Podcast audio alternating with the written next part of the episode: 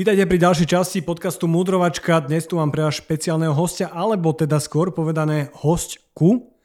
A je to psychológ alebo psychologička. Je to Denisa Moravčík Debrecká. Denisa, ďakujem, že si prišla. Dobrý deň, ďakujem za pozvanie. A Denisa, povedz mi, že prečo si sa rozhodla pre prax a pre cestu psychológie? Uh-huh. Takže rozhodla som sa preto, lebo mám vlastne vlastnú skúsenosť s duševným ochorením, konkrétne teda s úzkostnou poruchou. A možno to nebola ani tá samotná skúsenosť s duševným ochorením, alebo skôr, ale skôr skúsenosť vlastne s tou liečbou, uh, s tým, že som vlastne dlho nevedela, že sa jedná o psychické ochorenie, keďže sa prejavovalo veľmi fyzicky. Uh-huh. Dlho som musela hľadať informácie, dlho som musela hľadať tú správnu liečbu. A preto som bola vtedy vlastne z toho šokovaná, že prečo nie je o tomto viac informácií. A mala som potom taký sen vlastne o tom ľudí edukovať, aby mali vlastne akoby rýchlu cestu k tým informáciám, lebo ja som vlastne vtedy nemala. Bolo okay. to teda dávnejšie. Dnes Kedy to už, bolo? Keď som mala 16 rokov. To Čiže vlastne nejakých začalo. dekáda niečo navyše, Áno, hej? áno, uh-huh. presne. Teraz už máme tých informácií viac, ale vtedy uh, si pamätám, že keď som si to vlastne googlila, tak som našla na slovenskom webe iba jeden článok o úzkostnej poruche.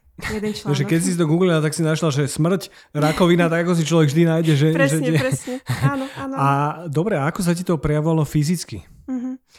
No, ono to vlastne začalo tak, že som zažila v živote veľa zmien a tak často aj duševné ochorenia zaživ, začínajú, pretože nie len negatívne zmeny spôsobujú stres, ale často aj pozitívne. A to si veľa ľudí neuvedomuje. A u mňa to bolo vlastne tak, že som išla do Anglicka na výmenný pobyt, čo bolo mm-hmm. teda skvelé.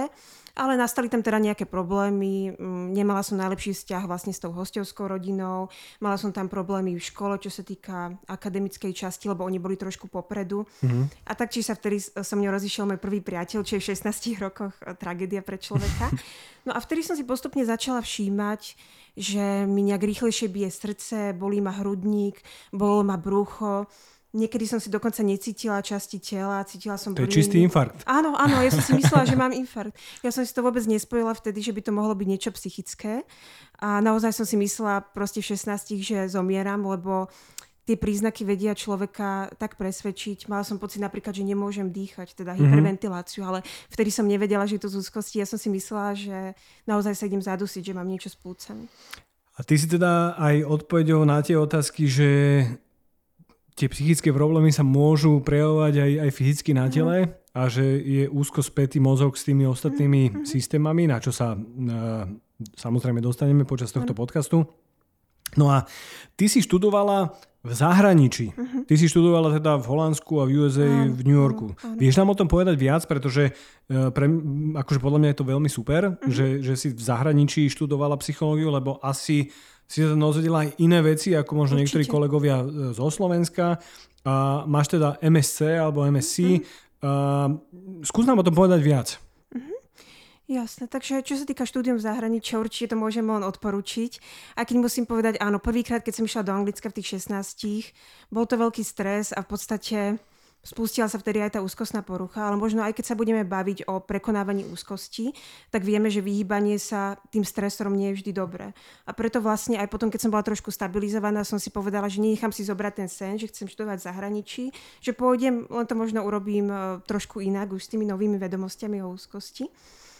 A to štúdium naozaj môžem odporučiť. Mne, čo sa tam hlavne páčilo, je, že vlastne všetko je veľmi teda evidence-based, takže učili sme sa naozaj zo štúdií. Uh-huh. A boli nám ukazované aj rôzne štúdie, ktoré si možno protirečili a naozaj učili človeka mať ten, mať ten kritický pohľad a vedieť sa vyznať v informáciách, čo mi vlastne dnes veľmi, veľmi pomáha pri mojej práci aj pri, to, aj pri tej šírení osvete o duševnom zdraví. OK. A zdá sa ti, že na Slovensku trpíme inými e, psychickými poruchami ako v zahraničí, alebo že je tam nejaký rozdiel, že, že či je viac depresie, menej depresie, viac úzkosti, menej úzkosti? Popravde nie som si istá, ale z toho, čo viem, tam nevidím ako keby veľké rozdiely.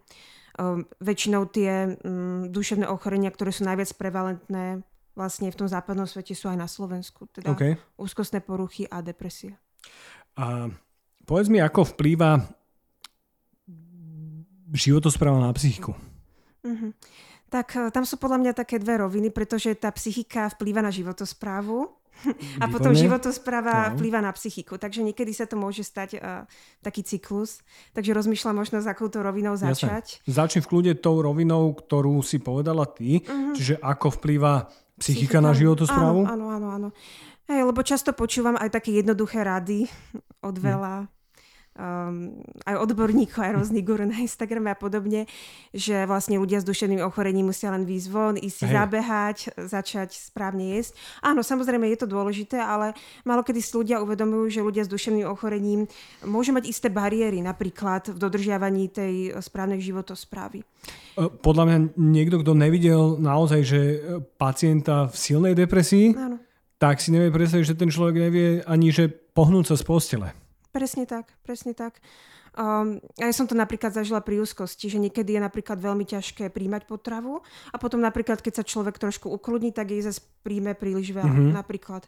To napríklad zažíva veľa ľudí s úzkosťou. Pri depresii môžu mať ľudia nechutenstvo do jedla, mm-hmm. ale môže sa niekomu aj stať, že si vlastne možno kompenzuje tie emócie jedlom. Takže mm-hmm. to jedlo využívané na emocionálnu reguláciu. A viac menej teda binge eating disorder alebo, alebo bulimia, tak je, sú to podobné princípy, ako si povedala pri Presne. tej štandardnej štandardnej úzkosti, že, že uh, jasné, keď máš príliš veľa toho stresu, príliš veľa toho kortizolu, tak, mm. tak človek ten trávací trakt proste vypne, lebo, lebo to je posledná vec, čo chce vtedy a čo môže presne, robiť je tráviť. Presne. A potom, keď odíde nejaká tá, ten akutný mm-hmm. stres a teda chvíľku sa uvoľní, tak potom to chce dobiehať. No? Presne, presne tak to je. Takže sú tam mnohé bariéry pri tej životospráve. To teda neznamená, že ich nemôžeme prelomiť, mm-hmm. že nemôžeme na tom pracovať. No a potom samozrejme e, sú výskumy, že samozrejme tá životospráva ovplyvňuje psychiku. Mm-hmm. A výskumy teda m, napríklad najčastejšie nachádzajú, že napríklad mediteránska strava mm-hmm. môže byť prospešná pri prevencii duševných ochorení a môže byť taktiež ako keby doplnok k liečbe. Okay. Samozrejme aj tu chcem podotknúť, že strava nemôže byť ako plnohodnotnou liečbou duševného ochorenia, ale naozaj sa ukazuje, že tá mediteránska strava, kľudne sa kľudne mm-hmm. ja môžem vysvetliť, čo zahrňa. Mm-hmm. Zahrň, no, Aha, kľudne povedz, akože ja to hovorím v každom dieli, takže... takže ty, áno, ty, ty sa, určite vieš. Ty, ale, ale ty sa pravdepodobne aj, alebo nechcem zachádzať do nejakých tvojich súkromných detailov, ale asi sa aj stravuješ podobne, že? Áno, snažím sa. tak povedz, čo to je. Áno, určite to nejde na 100%, ale snažím sa. Mediteránska strava vlastne spočíva v konzumácii veľa zdravých tukov, takže napríklad olivový olej, avokádo, jede sa tam aj veľa obilnín a hlavne je tam teda dôraz na zeleninu, na ovocie, konzumuje sa tam taktiež veľa rýb a skôr striedmo sa konzumuje napríklad červené meso. Jo. Tie, tie ryby, dobre, že si spomenul, lebo práve tie omega-3 masné kyseliny majú veľa štúdí uh, ohľadom uh, psychiky. Ano. A ja by som sa možno vrátil ešte späť k tej, k tej prvej časti, lebo podľa mňa je dobre, že sme začali tým, že, že psychika môže ovplyvňovať životosprávu, ano. lebo to, že ako životospráva môže ovplyvňovať psychiku, to už je skôr také, že, že tá podpora terapii, ale možno k tej, tej patogeneze toho, že aké, že aké máš ty možno, e, nie, nie že kuriozity, ale takže zaujímavé uh, symptómy, zaujímavé prípady, že ako sa prejavujú psychické ochorenia ľudí, najmä teda si špecialistka na úzkosť, áno, takže že, že čo to môže ovplyvniť? Môže to ovplyvniť okrem, okrem trávenia aj iné systémy? Samozrejme, tak um, aj keď sa pozrieme vo všeobecnosti, tak tie fyzické príznaky úzkosti je ich veľmi, veľmi veľa.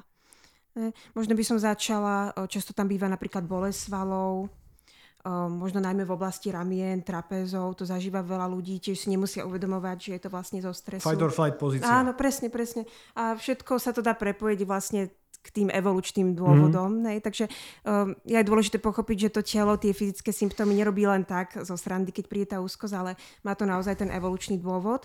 Aj toto pochopenie vlastne pomáha veľa ľuďom, aj mne pomohlo e, pri práci s tou úzkosťou a pri pochopení, čo sa mi vlastne deje. Aspekt tým príznakom, takže môže tam byť napríklad svalové napätie, bolesti hlavy, sucho v ústach. Veľa ľudí má napríklad pocit, že, že nevedia vtedy prehltať, lebo aj vlastne tie svaly tu mm-hmm. sa môžu trošku stiahnuť, bolesť hrudníka, samozrejme rôzne prejavy, čo sa týka srdca, bušenie mm-hmm. srdca, vysoký tep, Uh, veľa ľudí zažíva brnenie alebo si možno telo necítia, samozrejme potom tie tráviace ťažkosti a určite je ich veľmi veľa Pohlavný ešte. systém. No, áno, samozrejme. Samozrejme, stres môže na to vplývať. Ja, ja stále hovorím uh, o, o tom, že musíme sa vždy pozerať na tú fyziológiu a patofyziológiu a my vieme, že že ten kortizol ako stresový hormón on nám v skutočnosti nechce zle a my aj vieme napokon, že a, a, asi si, pa, že niektoré skúšky alebo niektoré že také, že silné, emočné uh, situácie, ktoré si zažila, stresové, si pamätáš doteraz. Hej? Že ja si pamätám uh, takmer celú skúšku z anatómie. Mhm, hej? Mhm. Že, že bola 15 rokov dozadu a ja si ju pamätám, lebo to bolo tak silné.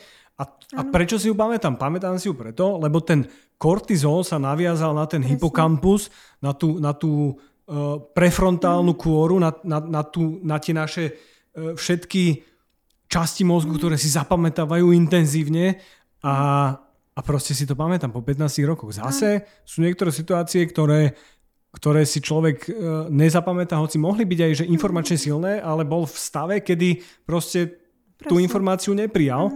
A napokon teda autori, neurobiológovia uh, hovoria o tom, že keď si chcem viac zapamätať, tak mal by som, že sa niečo naučiť a potom mm-hmm. si dať nejaký stresor, uh, napríklad, že cvičenie alebo, alebo studenú sprchu alebo niečo také, čo, mi, čo mi zdvihne trošku hladiny kortizolu a, a, teda, a pomôže mi to na pamäť. To, tým chcem povedať to, že, že ja som presvedčený, že až na niektoré teda také, že chyby v systéme, nazvime to, tak všetko má svoj význam a, a v tele sa vyvinulo na to, aby sa pomáhalo.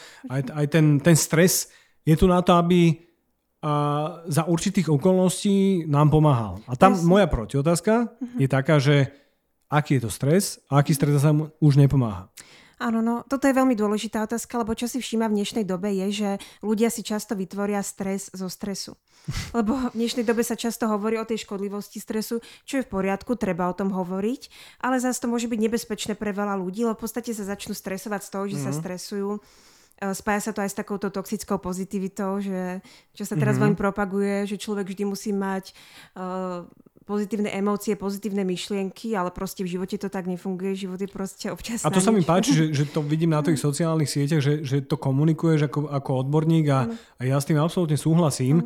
A, a, a tiež si myslím to, že, že je, je úžasné napríklad to, že tie odpovede v tele sú také, že, že o čom si ty presvedčená. Mm-hmm. Že áno, jak si povedal, že stres môže spôsobovať stres a napríklad, že keď je, je krása štúdia, dvoch potkanov. Mm-hmm. Určite si o nej počula, ale ja, ja o nej poviem e, našim divákom a poslucháčom, že jeden potkan uh, mohol behať na tom kolese, že kedykoľvek chcel. Mm-hmm. Že sa rozhodol, že on si ide zabehať na tom kolese a proste a vtedy behal.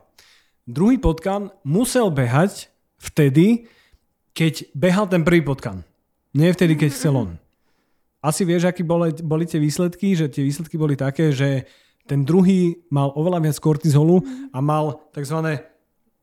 takú, že mal adapciu, čiže mal že zlú adapciu na ten, adaptivitu na ten stresor, pretože on to nechcel vtedy robiť.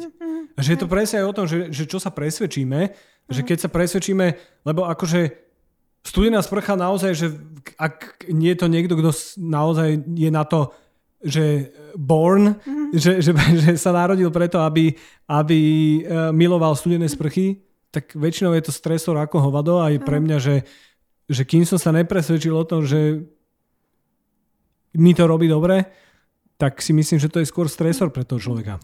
A myslím, že aj veľa týchto vecí v médiách ohľadne stresu sú veľmi uh, zjednodušené.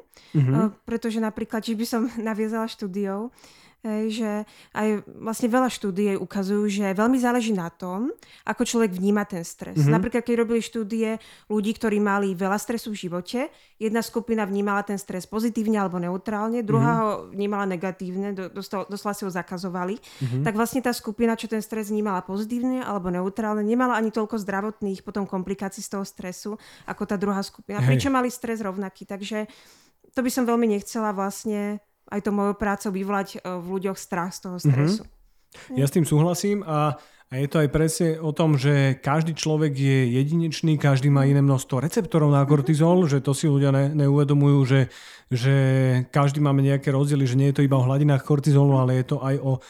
Že, lebo sú ľudia, ktorí že môžu mať vysoké hladiny kortizolu, im nameráš vysoké hladiny kortizolu a sú reálne, že to je pre nich normálne. Áno, áno, Hej, áno. a sú ľudia, ktorým že už trošku zvýšené hladiny mm-hmm. proste nebudú optimálne. A, a potom sa deje to, že pre niekoho je, je v, úplne že prirodzené uh, chodiť sa mlátiť do klietky a, a že to vyhľadáva a niekto by to skrátka nespravil, lebo by sa postavil do tej klietky a zamrzol by tam. Áno, áno, od toho stresu. A, a zaujímavá aj taká, taká štúdia, že ako vie ovplyvňovať uh, stres uh, vnímanie reality, mm. že čo si často neuvedomujú ľudia, že, že aj tie najlepšie, aj tie najhoršie rozhodnutia vieme spraviť mm. pod stresom. Uh, robili, robili štúdiu, že študentom, mladým chalanom postavili ich na stred hýbajúce sa mosta a robili dotazník so ženou, ktorá bola pre nich akože fyzicky atraktívna. A potom ju dali, potom keď, keď mm, neviem, či to, myslím, že to bola druhá skupina, tak, tak tým dávali robiť dotazník s tou ženou, keď boli mimo toho mosta. A zistilo sa, že bola, že naozaj, že významne atraktívnejšia v strede toho mosta. Mhm a že, že často je to o tom, že, človek si myslí, ježiš, toto je tak super nápad a, a, a, a preto aj ja zabrdnem trošku do témy, že alkohol, drogy a iné látky, že, ktoré vedia regulovať to, že čo si myslíme, že, že je v poriadku a čo nie a vedia nám aj ovplyvňovať hladiny stresu. Uh, napokon vidíme, že niektorí ľudia uh, sa vedia rozprávať uh, iba pod vplyvom alkoholu s niekým. Áno, no je to tak. Bohužiaľ veľa ľudí využíva ten alkohol napríklad najmä pri sociálnej fóbii. Mm-hmm ale treba si uvedomiť, že áno, že ten alkohol môže veľmi krátkodobo pomôcť v tej chvíli, ale výskumy samozrejme ukazujú, že na ďalší deň sa tá úzko zvýši. Mm-hmm. A je to aj istá forma ako keby takého zabezpečovacieho správania, že tí ľudia začnú ísť do tých sociálnych situácií iba keď majú ten alkohol a v podstate nikdy sa nenaučia, že oni tie sociálne situácie by možno aj zvládli bez toho alkoholu, aby sa stali uh, v nich lepší. A v podstate im to podkopáva aj to sebavedomie. Takže mm-hmm Určite to samozrejme nie je odpoveď. Určite, to, to máš pravdu. A, a ja možno pri tejto téme ma napadlo, že zabrdnúť do sociálnych sietí, uh-huh. keď sme sa bavili o tej socializácii, lebo veľa ľudí um, sa vyjadruje na internete taký, čo by nemali gule na to, uh-huh. sa vyjadrovať v klasickej sociálnej interakcii. A myslím si, že ten, ten vývoj e, komunikácie medzi poslednými generáciami za tých, ja neviem, 20-25 rokov, to, to je, že ja stále neviem, aké to bude mať následky. Mm. Uh, myslím si, a to, mi povieš možno ty, že, že či si to myslíš správne a, ako odborník, ale že uh, veľa z tých, veľa pobytu na sociálnych sieťach môže človeku významne zhoršovať úzkosť a depresiu. A môj taký, taká hypotéza je tá, že, že to ja z toho endokrinného hľadiska môžem povedať, že stále si robíme hierarchie. Mm. Robíme si ich v práci, robíme si ich v domácnosti, robíme si ich... Príde nový človek do, do nejakej mm. society a už je to nová hierarchia. To ideme na psoch. Mm-hmm. Hej, že sú traja kamoši, stretnú štvrtého psa a zrazu sa dvaja pobijú medzi sebou.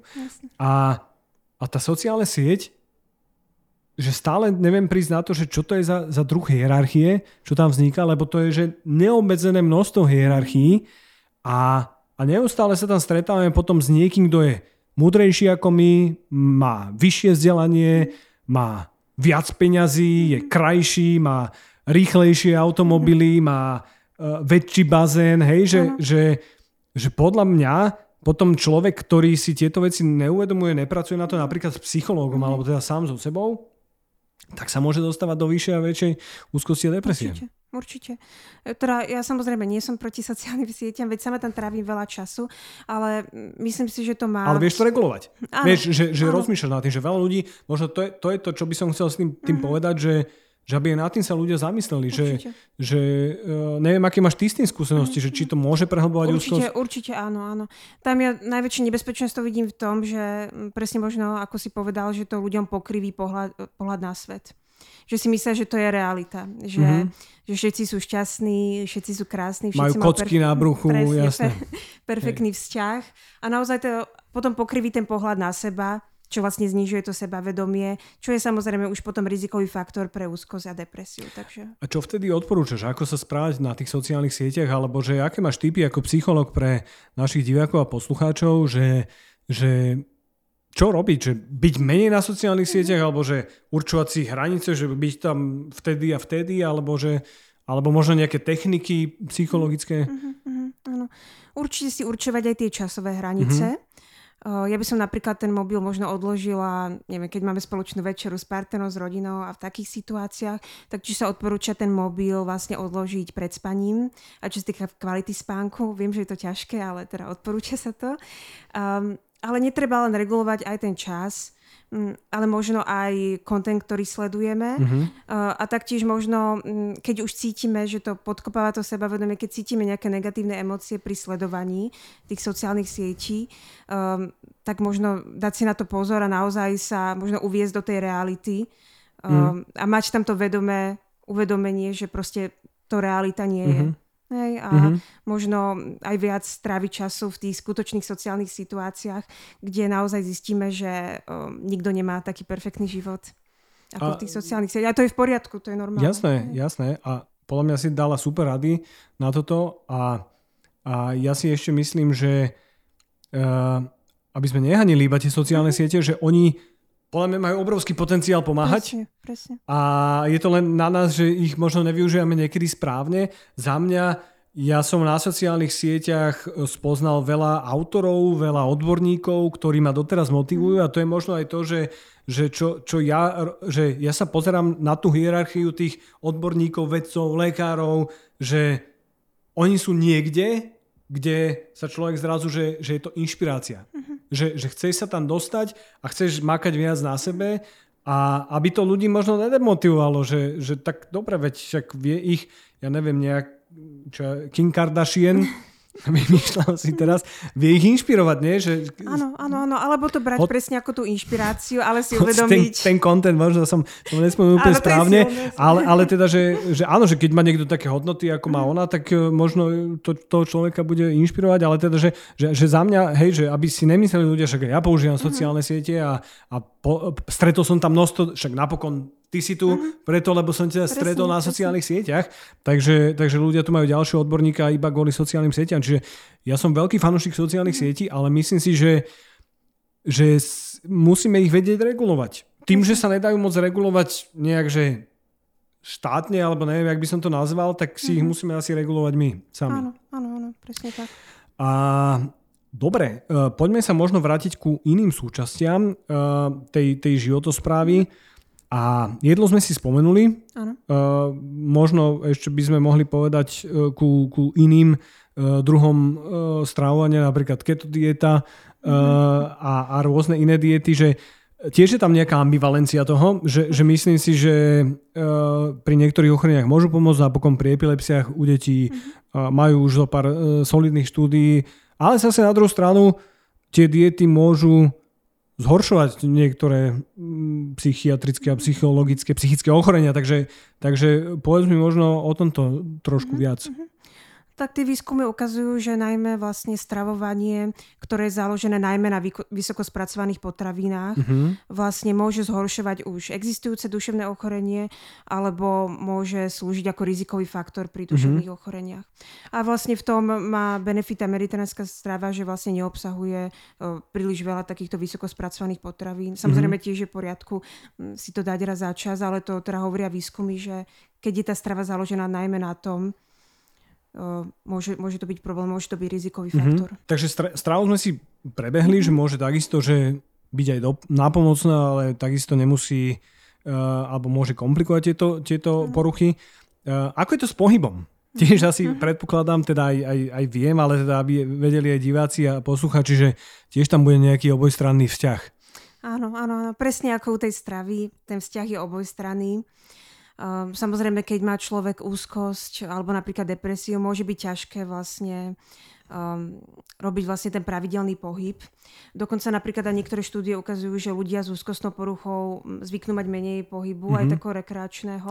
A, prepáče, uh-huh, a čo jasne. sa týka intenzity pohybu, objemu pohybu, frekvencie pohybu, alebo že, že druh pohybu, že ten vysokointenzívny pohyb asi nebude OK v tých prvých štádiách liečby úzkosti. Um, asi záleží, je to individuálne. Mm-hmm. Pre niekoho to môže byť úplne v poriadku, ak sa teda bavíme teda o kardio jo. cvičení. Jo. Napríklad môže byť úplne v poriadku. Uh, pre niekoho možno je lepšie začať niečím ľahším. Um, ale teda či už je to kardiocvičenie, alebo napríklad cvičenie ako yoga, pilates, tak všetky ukazujú isté benefity pre to duševné zdravie, takže si myslím, že je aj dobré si možno skúsiť viacero a vybrať si mm-hmm. možno, čo človeku vyhovuje. Myslím, že štúdie teda ukazujú mm, väčší benefit trochu kardia pri depresii, mm-hmm. ale pri úzkosti myslím si, že boli, bol tam silný benefit všetkých troch. A jeden si nespomenula, môj obľúbený, ano, silový tréning. Áno, aj to je môj obľúbený, aj to je môj obľúbený, ale e, zo štúdií teda vychádza napríklad, áno, silový tréning je skvelý pre prevenciu napríklad neurogene, neurodegeneratívnych ochorení, mm-hmm. um, ale myslím, že je tam trošku väčší benefit toho kardia pri duševnom zdraví, čo mi je tiež ľúto, lebo ja mám tiež radšej silové cvičenie. Mm-hmm ale tak to hovoria výskumy. A... Ale uh, to no. som si spomenula, že vlastne pri silovom cvičení uh, tam vidíme benefit napríklad pri zvyšovaní sebavedomia. Toto som chcel povedať. Áno, že, a to môže byť skvelé pre niekoho. Že, že to je podľa mňa, teda ja som si prechádzal uh, poruchami príjmu mm-hmm. potravy a viem povedať, že keď, má člo- keď si človek zacvičí. Neviem ako je to v tele ženy, ale teda, že v tele muža, že, že na, to, na to sebavedomie, keď si mm-hmm. dobre zacvičí, napumpuje si svaly, mm-hmm. uh, zdvihne niečo ťažké zo zeme, že, že spraví to veľa na to sebavedomie. Áno. Áno, presne. A myslím, že je to aj u žien. Teda tie výskumy to ukazujú. Um, a toto môže byť uh, tiež pre niekoho veľký benefit. Aj ten pocit možno toho zadozučenia, toho progresu môže, môže nám niečo v tom živote dať. A čo sa týka úzkosti a depresie, Aké sú odporúčania na to, že porovnávať sa s niekým športovo? To znamená, že, že e, teraz sa konkrétne pýtam, ja neviem, že uh, je aplikácia, že Strava alebo mhm. nejaká iná aplikácia, kde si porovnávajú ľudia výkony a, a čo ja môžem povedať, že, že ja keď som aj športoval, že som robil tak amatérsky súťažný crossfit a a potom som bol niekde v tabulke a potom som bol niekde vyššie v tabulke a potom som trénoval, tak som z toho zrazu nemal pasiu, lebo sa spustil timer ja som dostal normálne, že problémy mm-hmm. v tráviacom trakte, nebavilo ma to, len som cvičil, aby som potom bol, že lepší a lepší ako niekto v tabulke. Mm. A a, potom aj, že keď som začal bicyklovať, tak zrazu chalani mi začali, ty čo nie si na strave, zapoj sa tam, mm-hmm. budeme vidieť tvoje priemerky. A ja som im povedal, že nie, že lebo mne to nerobí dobre. Čiže, čiže ja mám teda takúto skúsenosť, ale že možno ty mi povieš viac, že, že mm-hmm. či, či to niekomu môže pomáhať, alebo asi môže, ale že ako je to mhm. možno so, so zdrojmi, ktoré máme. No ja by som povedala, že je to ako s tými sociálnymi mhm. médiami. Mm-hmm. Že okay. môže to byť pre niekoho super. Pre Dobrý niekoho... sluha, zlý pán. Áno, presne. Pre niekoho to môže byť motivačné, ale niektorým ľuďom, najmä takým, čo majú možno um, možno takú predispozíciu k perfekcionizmu napríklad, um, alebo k nejakej seba kritike, to nemusí byť úplne dobré. Mm-hmm. Takže treba si už, ušímať, kedy nás táto aplikácia vyvoláva nejaké negatívne emócie, alebo potom um, to robí ten pohyb v podstate menej zdravším, mm-hmm. by som povedala. Majú úzkostliví ľudia väčšie požiadavky na seba? Často áno. Perfekcionizmus je jeden vlastne z rizikových faktorov pri mm. úzkosti. Um, sú to často ľudia, ktorí robia veľký tlak na seba. Mm-hmm. Chcú mať všetko na 110%, um, chcú byť najlepší, veľmi sa kritizujú, keď niečo nevíde a to je pre človeka samozrejme veľký stres žiť v týchto očakávaniach mm. od seba. Nesplniteľných. Ja to, ja to môžem povedať sám za seba, neviem, že či je ty mhm. sama za seba, ale aj čo vidím, že veľa uh, expertov na výživu mm si prešli poruchami príjmu potravy alebo rôzne úzkosti a, a vidím, že tí ľudia často sú že extrémne, extrémne kriticky na seba. Ja som taký bol a, a potom človek zistí, že ho to dotiahne často do zlých situácií. Určite, určite. Um, a tam ja vždy hovorím, že je v poriadku mať na seba vysoké nároky, ale mali by sme si dávať pozor, aby boli vôbec splniteľné mm-hmm. a aby boli v podstate udržateľné pre to naše duševné zdravie, lebo potom to nie je dobrý nárok, keď um, nám to v podstate môže zničiť celý ten život. Mm. Takže treba si dávať pozor, ako tie nároky na seba znejú. Mm. Um, a naozaj, keď mám, keď nejaká veta, nejaké moje presvedčenie začína typu, že musím, mal by mm-hmm. som, tak možno naozaj sa spýtať, či naozaj musím, mm. eh, či je to potrebné, či je to benefit. Takže... Super. A, a zároveň aj to porovnávanie, že to je taká sranda, že, že jeden, jeden autor, jeden vedec, uh, ktorý, ktorý robí na Stanfordskej univerzite, chodil uh, pozorovať opice do uh, ši, paviány do, myslím, že to bola Kenia mm-hmm. a stretával sa tam s deťmi z Afriky. A, robili tam aj, aj s tými deťmi rôzne dotazníky, robili tam aj nejaké testy krvných uh, markerov. A, a oni vlastne zistili to, že, že tie deti často sú, sú šťastné, aj keď nemajú nič, pretože sa nemajú s kým porovnávať. A že potom, keď prišli sociálne siete a mobilné telefóny a videli, že zrazu niekde inde na svete to je proste, že, že, že úplne iný svet pre nich. Že, že on, on hovoril, že to je ako kedysi, že keď, keď neboli žiadne takéto médiá, že ľudia bývali v hradoch uh-huh. a tam sa ta, tí, tí poddaní nikdy nedostali. Čiže to ich netrapilo. Ich trápilo, že či on má viac kôz ako ten jeho uh-huh. sused a to bolo iba. Že vtedy sa cítili, že, že je to fajn, sú docenení. Hej? Že možno v tej mini, mikrohierarchii fungovali tak, že, že, že, že to je fajn a že, a že potom uh, to sa dostávame znova k tým sociálnym mm. sieťam, lebo to je vlastne súčasť tých sociálnych sieť, no. tí, tí, že zrazu tam vidíš uh, výsledky, že niekto mm-hmm. ide 50 km za mhm. hodinu na bicykli niekde v, v Španielsku, tak jasné, že asi, asi na to nenatrenujem za jednu sezónu. A, a, a podľa mňa, že, že to, je, to je aj o tom, že uh, možno veľa hrá do toho taký komplex človeka, že či, že či sa porovnáva, alebo že, že ako sa porovnáva s tým človekom. Že ja, ja viem, že keď som bol dieťa a bol som tučné dieťa a bol som zakomplexovaný, tak som potreboval ako keby, že, že chcel som si vynúcovať pozornosť, hej? Že, že chcel som v triede mať nejakú funkciu alebo neviem čo a že teraz, keď mám tie veci vyrovnané, tak práve naopak, že nechcem a, a zase úplne, že paradoxne si ma tie situácie priťahujú, že, že zrazu ľudia chcú, aby som ja rozhodoval, aby som bol mhm. šéfom v niečom a proste ja to nechcem robiť, lebo proste uh, v, tých, v týchto veciach sa cítim vyrovnaný a, a nechcem sa porovnávať s nikým a nechcem nikomu ukazovať, že, že na akej som mm-hmm. pozícii. A to je podľa mňa veľmi fajn mať tú správnu motiváciu, vedieť sa porovnávať sám so sebou že keď si pozriem tie, že možno takéto, takéto všelijaké aplikácie, že keď ich mám iba pre seba a pozriem si po roku, že aha, som lepší, ako som bol. Mm, presne. A, a to je to, čo hovorím, že, že často nevnímame ako ľudia, že, že nikoho nezaujíma na život. Mm-hmm. Že naozaj, že nikoho nezaujíma, či som zabicykloval 39,5 km za hodinu alebo 41,2. Z dlhodobého hľadiska možno chvíľku mi to bude niekto zavidieť, ale keď sa budem s niekým porovnávať, aj tak skončím nespokojný potom a že za 20 rokov to nikoho naozaj nebude zaujímať a budú tu mladší, čo budú na inej aplikácii a budú ešte rýchlejší.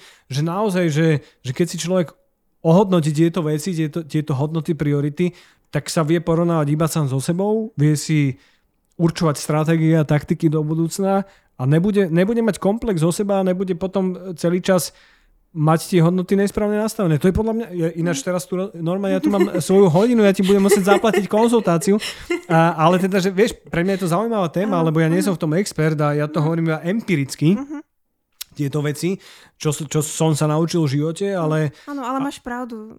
To, čo si aj popisoval, to sa nazýva, že spotlight effect. Teda keď um, často je to také skreslenie v našej mysli, čo majú najmä ľudia napríklad so sociálnou úzkosťou, že si myslia, že to okolie je na nich viac zamerané a viac ich rieši, ako to tak naozaj je. Jo. Hm. Že nobody cares. Áno, áno že, že to, to, keď si človek uvedomí, že fakt, že za 40 rokov budem sedieť niekde na terase 99,9% z ľudí, ktorí teraz ma poznajú, o mne nič nebude vedieť a všetko, čo bude dôležité, bude, že ten najbližší okruh ľudí, ktorý budem mať pri sebe a že čo som pre nich spravil a, a ako som sa choval pri nich a, a oni budú vedieť porovnávať uh, môj celý život, ne nejakú krátku etapu života.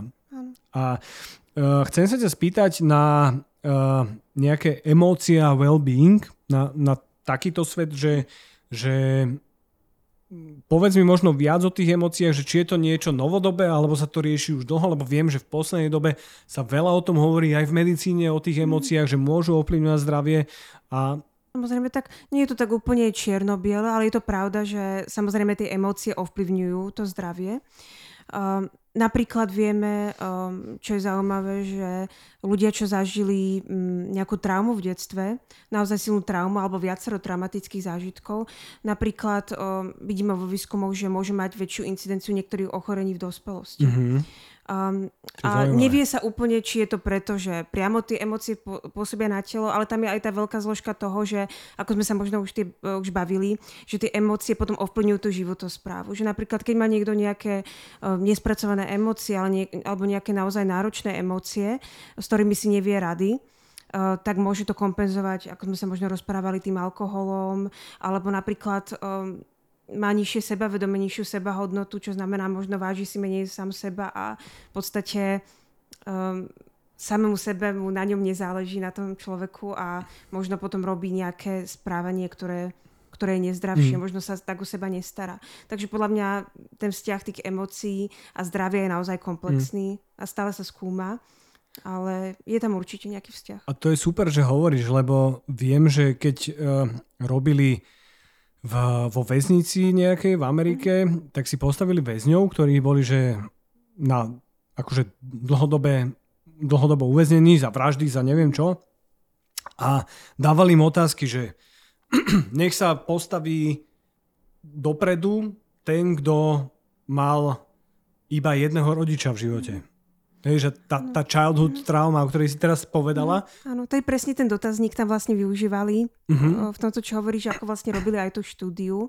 OK. Uh-huh. Aj, aj tam bolo také, že potom sa ich pýtali, že či vyrastali v domácnosti, ktorá mala viac ako 4 knihy uh-huh. v bookshelf, hej, uh-huh. že, a zrazu zistili, že, že ako keby, nechcem povedať kauzálne to, že to nebola chyba tých, tých uväznených, ale že tá, tá trauma z detstva významne ovplyvňovala ich ďalšie rozhodnutia. Určite. Určite. A, a že naozaj tie, tie deti, ktoré zažili ťažké detstvo a nehovoria o tom, že nejaký, nejaké sexuálne mm. patologické správanie alebo niečo takéto, že ja si to ani neviem predstaviť, mm. že, že potom všetky tie rozhodnutia, ktoré majú, majú tým ovplyvnené. Dokonca, čo je moja otázka na teba, mm že čo ty hovoríš na tú medzigeneračnú dedičnú traumu?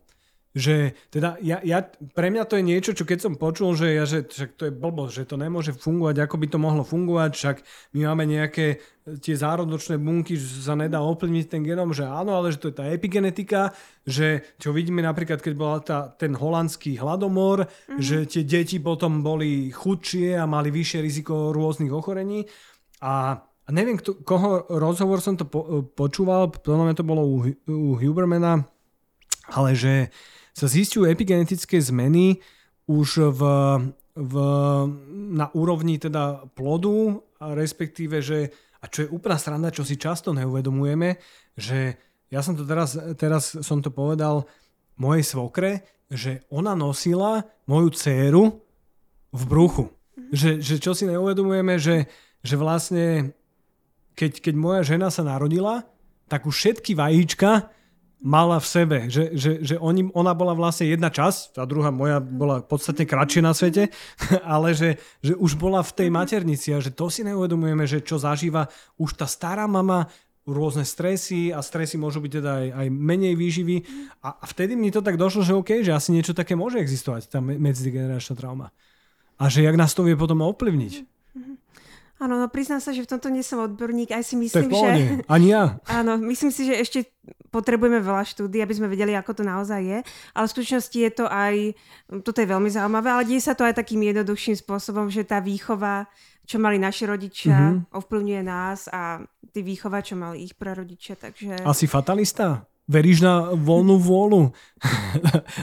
to, to možno vy, vystrihneme, ale že, že niektorí tí filozofovia hovoria o tom, že, že my vlastne v skutočnosti nemáme svoju vlastnú vôľu, lebo že všetko je, každé jedno rozhodnutie ovplyvnené niečím, že či už že maternici sme mávali, naše mamy mali viac androgénov, hej, alebo, alebo viac akýkoľvek kortizolu, alebo čokoľvek, alebo čo sme zažili v detstve, že to všetko ovplyvňuje mm. naše rozhodnutie, že my v skutočnosti nemáme vôľu. Áno, no, no čítala som tie štúdie, dlho som to je strašne depresívne. Tie štúdie, e, vlastne keď ukázali ľuďom, podporu preto, že existuje tá slobodná vôľa, mm-hmm. tak tí ľudia boli napríklad motivovanejší alebo mali lepšiu náladu, lepšie to emocionálne prežívanie. Takže možno niektoré veci by sme radšej nemali vedieť. Ale, ale... tiež je to ovplyvnenie toho rozhodnutia mm-hmm. potom, vieš, že, že tiež, že že ja, ja teda, ja si myslím, že máme uh-huh. slobodnú volu. Ja som, ja som v tomto, že hoci som veľmi evidence-based človek, ale, a si myslím, že máme.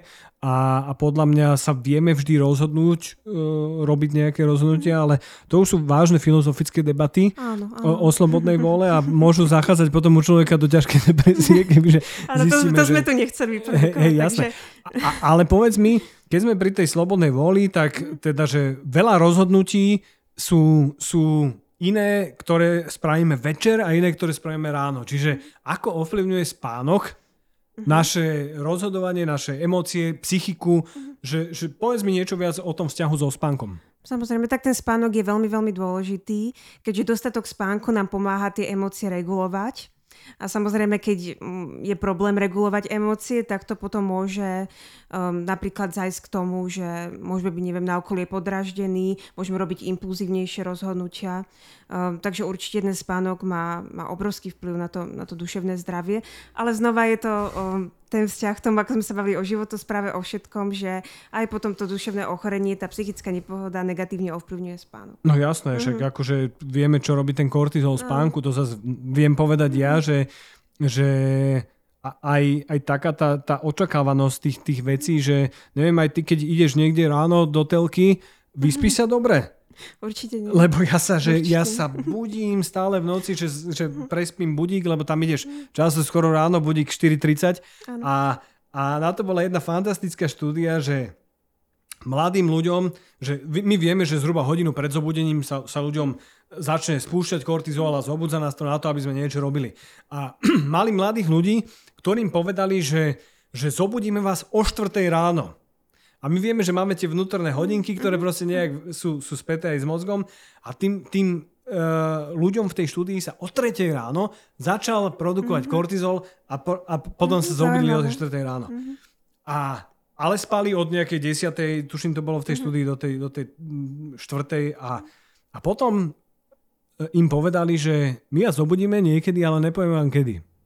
A toto je presne to, že keď dostaneš ten stres a, a nevieš kedy ťa to mhm, zobudí, mm-hmm, to je tak, eh, tak eh, čo podľa mňa je späté s tými rodičmi a s rodičovstvom a možno mi ty o tom povieš viac, že do tohto som ti teda síce nepovedal, že sa zabrdneme, ale mhm. možno, že to rodičovstvo a, a úzkosti a depresie, že či, či to mm-hmm. je, ale teda, že chcem sa k tomu dostať, že tak zistili v tej štúdii, že keď im povedali, že ich nevedia, kedy ich, nepovedia im, kedy ich zobudia, tak oni dali jeden cyklus, 90 minút, a potom proste začali tie nadobličky pumpovať ten kortizol mm-hmm. a už nespali vôbec. Mm-hmm. Že, že akože spali, ale že plitko. Nemali žiadny hlboký spánok.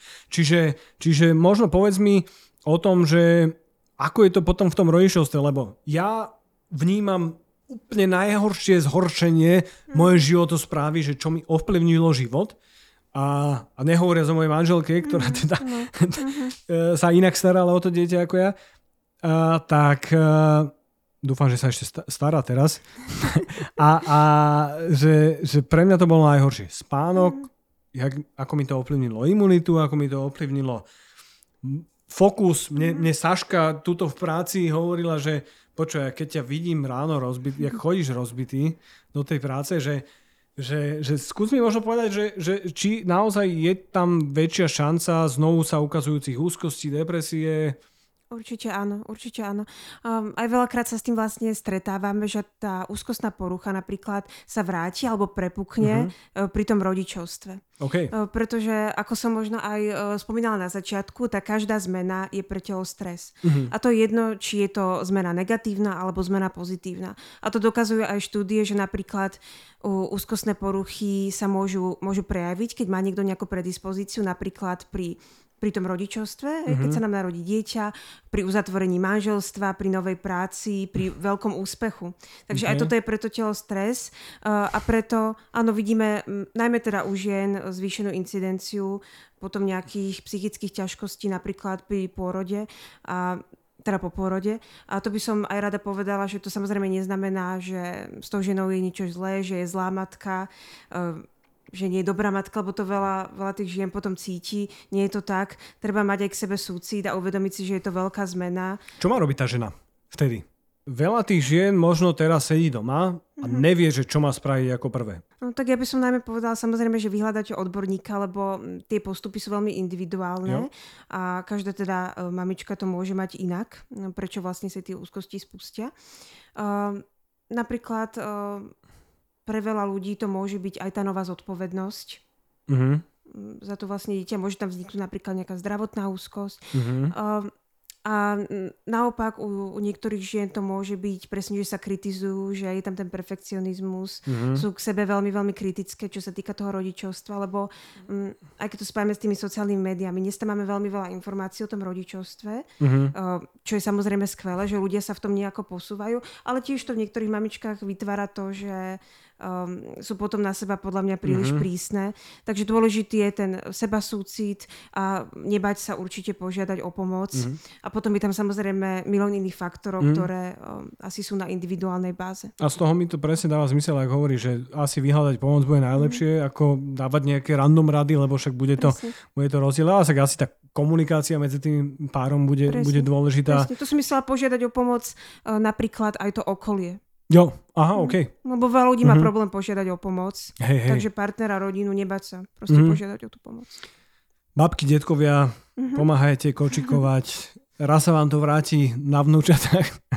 Dobre, a sú ešte nejaké súčasti životosprávy, okrem teda toho tej fyzickej aktivity a tej stravy a toho spánku, že čo by, s- čo som ešte nespomenul a čo by si nám možno vypichla, že čo môže byť späté s tým, s tým psychickým stavom človeka, s úzkosťami, s depresiou a že čo môže pomáhať? Uh, napríklad pobyt v prírode. Mhm. Hm, takže možno aj keď vykonávame ten pohyb, alebo keď je to len taká jednoduchá prechádzka, uh, aj štúdie vlastne ukazujú benefit toho pohybu v prírode. A je to lepšie ako na pase, že? Určite áno. Ale zase čítala som jednu štúdiu, ktorá hovorila, že tento benefit uh, bol vlastne preukazateľný hlavne u žien. OK. Že ako, a že muži mali ten benefit, aj keď sa napríklad prechádzali v mestách. Takže... Lebo muži chodili do prírody hantovať. Áno, áno, áno. Možno. Hej, takže väčší ten benefit Mhm. mm-hmm. bol u žien, ale myslím, že iné štúdie to ukázali u mužov. To mi prišlo zaujímavé, že, že muži Ok. mali ten antistresový účinok aj v meste. Mhm. Hej, kým ženy ani až tak nie, skôr tá príroda. Lebo nechcú počúvať stále svojho manžela, chceli si oddy- oddychnúť v prírode, hej, ne, nechce byť v ruchu, Môže byť. takzvanom šume. A dobre, čiže ten pohyb v prírode, máme nejaké odporúčania, že, že či, je, či je lepšie, že či stačí ísť do parku, alebo že mm, koľko tam tráviť času, kedy tam chodiť. O, nemám takéto špecifické Mhm. odporúčanie. Myslím, že v tej štúdie to bola dokonca iba nejaká polhodinová, hodinová prechádzka. Čo je fajn, že pol hodina už môže pomôcť. Presne, presne. Takže nebolo to také, že človek sa teraz musí presťahovať do lesa, alebo tam... Do Tatier.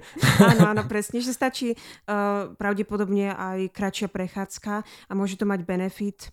Vlastne ukazuje sa, že to znižuje vlastne um, funkciu amygdaly, čo je vlastne taký, Mandla. áno, Hej, taký centrum mozgu. toho stresu, Mhm. úzkosti, Hej. takže to reguluje vlastne jej funkciu, preto to má ten benefit. Super, ja mám asi, že z mojej strany zodpovedané všetko, čo som od teba chcel. Ja verím, že, že ľudia budú nadšení z tých uh, tools a z tých rád, ktoré si, si im dala. Možno ešte na záver máš niečo, čo by si nám chcela povedať ty, čo sme možno nepovedali, čo sme nespomenuli? Áno.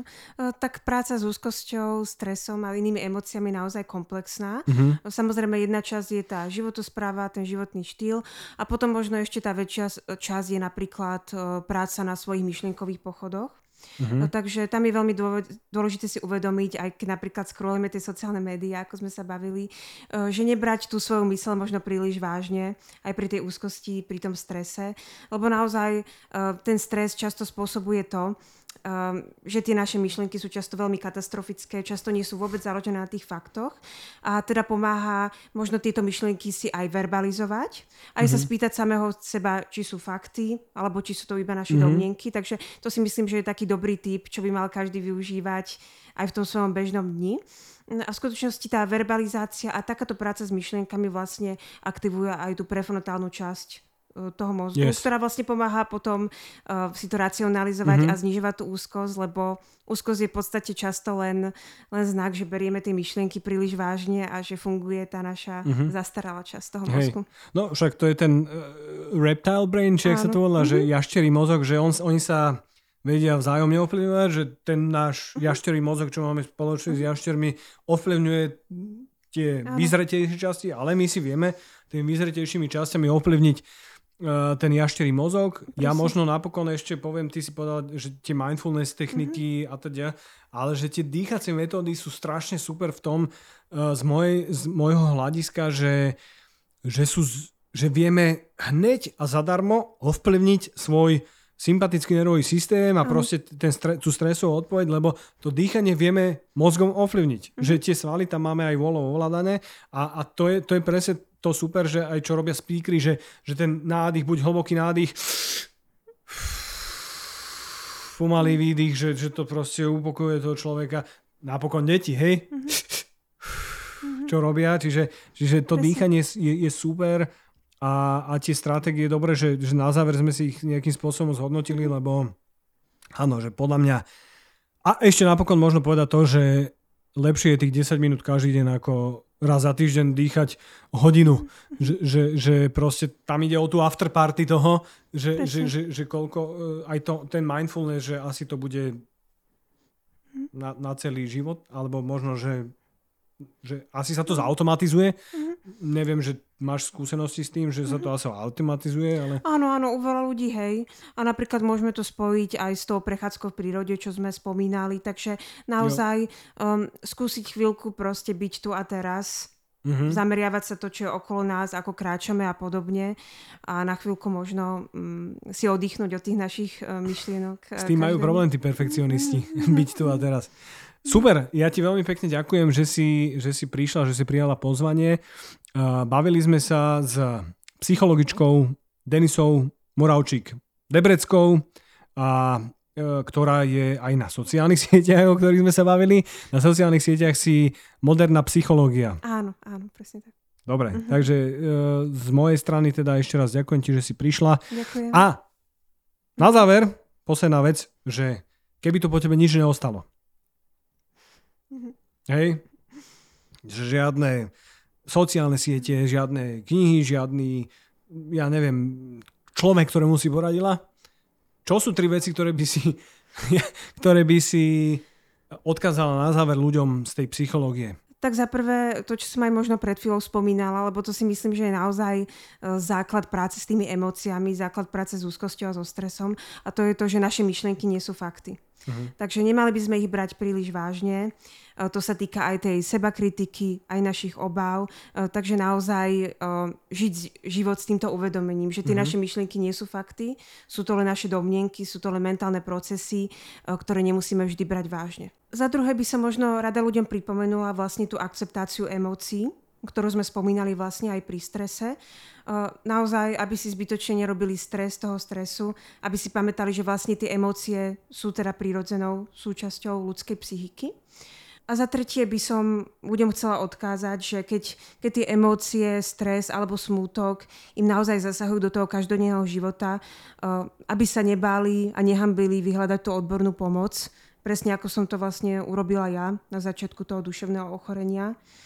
Takže to sú také tie tri body, čo by som rada divákom odchádzala. Podľa mňa super. A ja ti veľmi pekne ešte raz ďakujem, že si ďakujem, prišla. Ďakujem, ďakujem.